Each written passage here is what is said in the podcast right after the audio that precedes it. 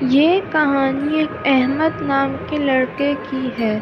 وہ آج گھر میں اکیلا ہوتا ہے، کیونکہ اس کی فیملی کسی کام سے باہر گئی ہوتی ہے اور وہ نہیں گیا ہوتا کیونکہ اس کی طبیعت صحیح نہیں ہوتی۔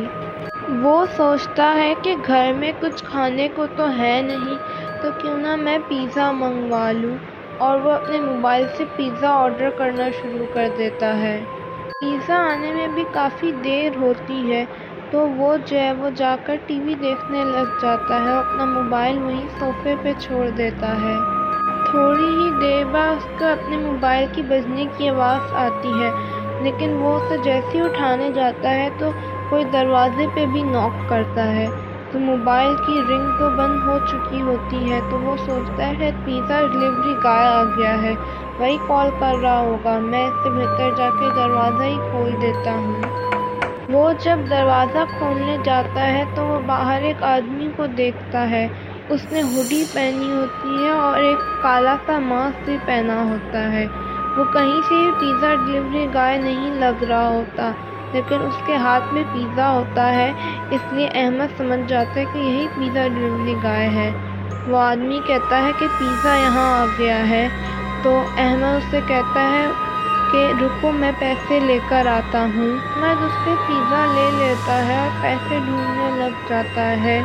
جب اسے پیسے مل جاتے ہیں تو واپس جاتا ہے تو دروازے پہ وہ آدمی ہوتا ہی نہیں ہے۔ وہ اسے آوازیں دیتا ہے پر وہاں کوئی نہیں ہوتا۔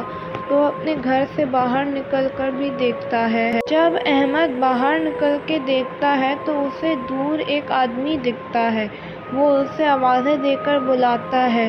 تو وہ آدمی رک جاتا ہے اور آہستہ آہستہ اس کی طرف بڑھنے لگ جاتا ہے۔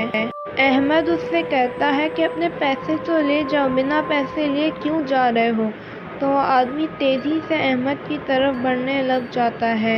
پھر احمد نوٹس کرتا ہے کہ جیسے جیسے وہ آدمی اس کے پاس آ رہا ہے، اس کا قد بہت لمبا ہوئے جا رہا ہے اور اس کے بازو بھی بہت لمبے ہو رہے ہیں۔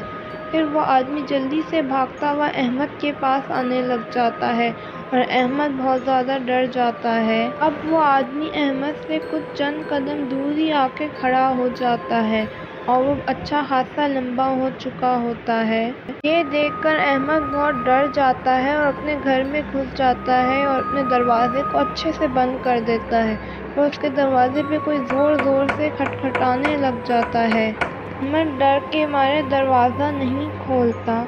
کچھ دیر بعد خاموشی ہو جاتی ہے اور پھر احمد دروازہ کھول کر دیکھتا ہے تو باہر کوئی نہیں ہوتا۔ وہ ایک سکون کا سانس لیتا ہے۔ اور پھر وہیں صوفے پہ سو جاتا ہے۔ اگلی صبح احمد کی فیملی واپس گھر آ چکی ہوتی ہے۔ اس کی فیملی اس سے پوچھتی ہے آخر کیا ہوا تھا؟ تم یہاں صوفے پہ کیوں سو رہے ہو؟ تو احمد انہیں سب بتا دیتا ہے۔ احمد اور اس کی فیملی پولیس کے پاس جاتے ہیں۔ تو پولیس ان کے ساتھ مل کے اس ریسٹورینٹ میں جاتی ہے، جہاں سے احمد نے پیزا منگوایا ہوتا ہے۔ لیکن وہ ریسٹورینٹ والے کہتے ہیں کہ ہاں احمد نے پیزا آرڈر ضرور کیا تھا، لیکن اس کے تھوڑی ہی دیر بعد ہم نے احمد کو فون بھی کیا تھا جو کہ احمد نے ریسیو نہیں کیا تھا کہ ابھی پیزا وہ نہیں بھیج سکتے کیونکہ ہمارا ریسٹورینٹ کلوز ہونے والا تھا۔ احمد پولیس کو بتاتا ہے کہ ہاں فون آیا تھا، لیکن تبھی اس کے دروازے پہ نوک بھی ہونا شروع ہو گئی تھی تو اس نے سوچا کہ پیزا ڈلیوری گائے نے ہی اسے فون کیا ہوگا، اس لیے اس نے فون نہیں اٹھایا۔ یہ سب جانتے ہوئے بھی پولیس کچھ نہیں کر پاتی۔ پولیس کو وہ آدمی کہیں نہیں ملتا اور احمد کو اب بہت ڈر لگتا ہے۔ وہ کوئی چیز کبھی باہر سے آرڈر نہیں کرتا اپنی فیملی کے بنا۔